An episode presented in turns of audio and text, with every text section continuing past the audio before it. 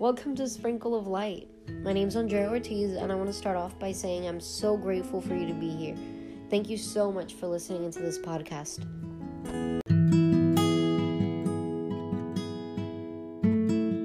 So, my passion and purpose in life is to spread light to others so that they can build their own happiness. So, I wanted this podcast to be personal and as open as possible so that you can know a little bit more about me and why I'm so passionate about what I do.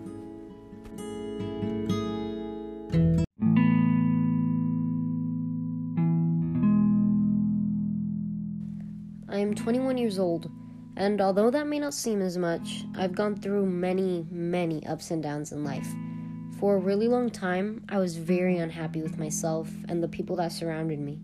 It took me a lot of hurting until I realized that it's okay to let people go and it's okay to put myself first. And that's exactly what this first episode is about. I want you to know that you're not alone on this journey. I'm here for you and I believe in you. So, here I go. This is my story. I've always had a really big heart. Helping others always made me happy. I was always sad, so I wanted to make others smile. I didn't want them to feel the way I felt.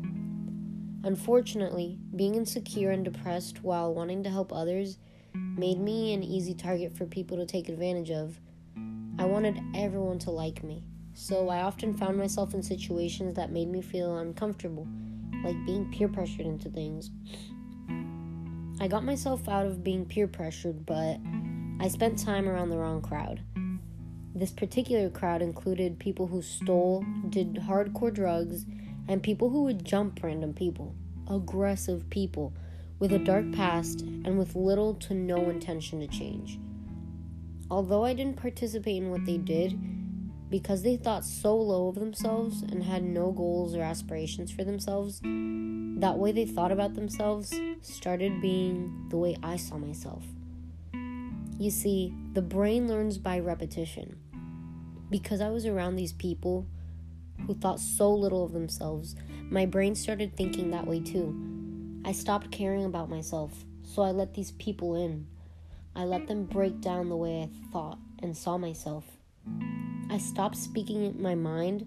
I felt like a small person, like if what I said or wanted wasn't important anymore.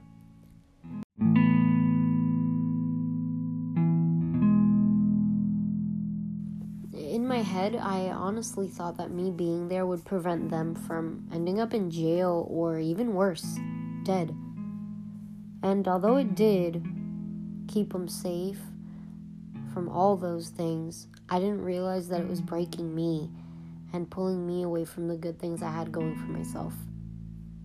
Being around these people made me not trust anyone. I was scared of everyone. I saw how they were and what they did, and it made me be scared to meet new people because what if others were like that? What if they would hurt me? Little did I know that one of these people who I was so close with would do what he did next. He put a knife to my neck, told me to give him money, and that he'd hurt my family if I didn't. So I did. The next day, I had a really amazing friend help me call the police because I was so afraid to do it. But by doing this, my mom also found out. At this point in time, I was 18 years old, so she kicked me out. I don't blame her. She was scared of someone coming to our apartment and hurting her and my brother. So she did what she thought was best. My then best friend let me stay with her. To this day, I'm so grateful for her because I'm not sure I'd be here without her. This was the first time I had ever been around so much negativity. It was traumatic, and I had post traumatic stress disorder for about a year and a half after. I felt hopeless my mom didn't want to speak to me. Luckily, a couple months after everything happened, she let me come back home.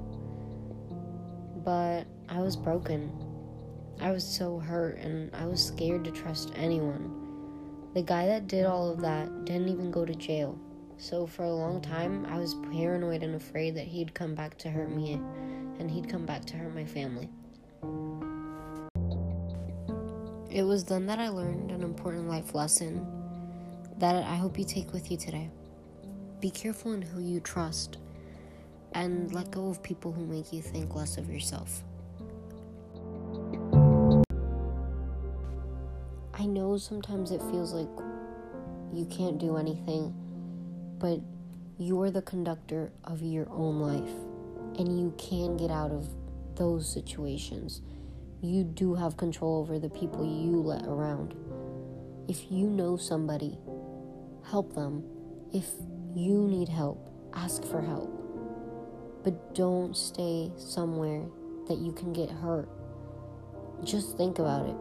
If you were watching from another point of view, if you were watching into your own life, what advice would you give yourself? Would you tell yourself to stay or would you tell yourself to find something better? Sometimes we just need to take that step towards that right direction. When you allow negativity into your life, you become a negative person, and the things that you think about, the things that you do, the things that you aspire will also be negative.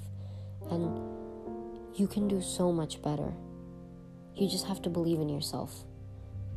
So take that opportunity for yourself. Take away the toxic people, the toxic things. Be careful who you trust. And let go of the people who make you think less of yourself because you're amazing.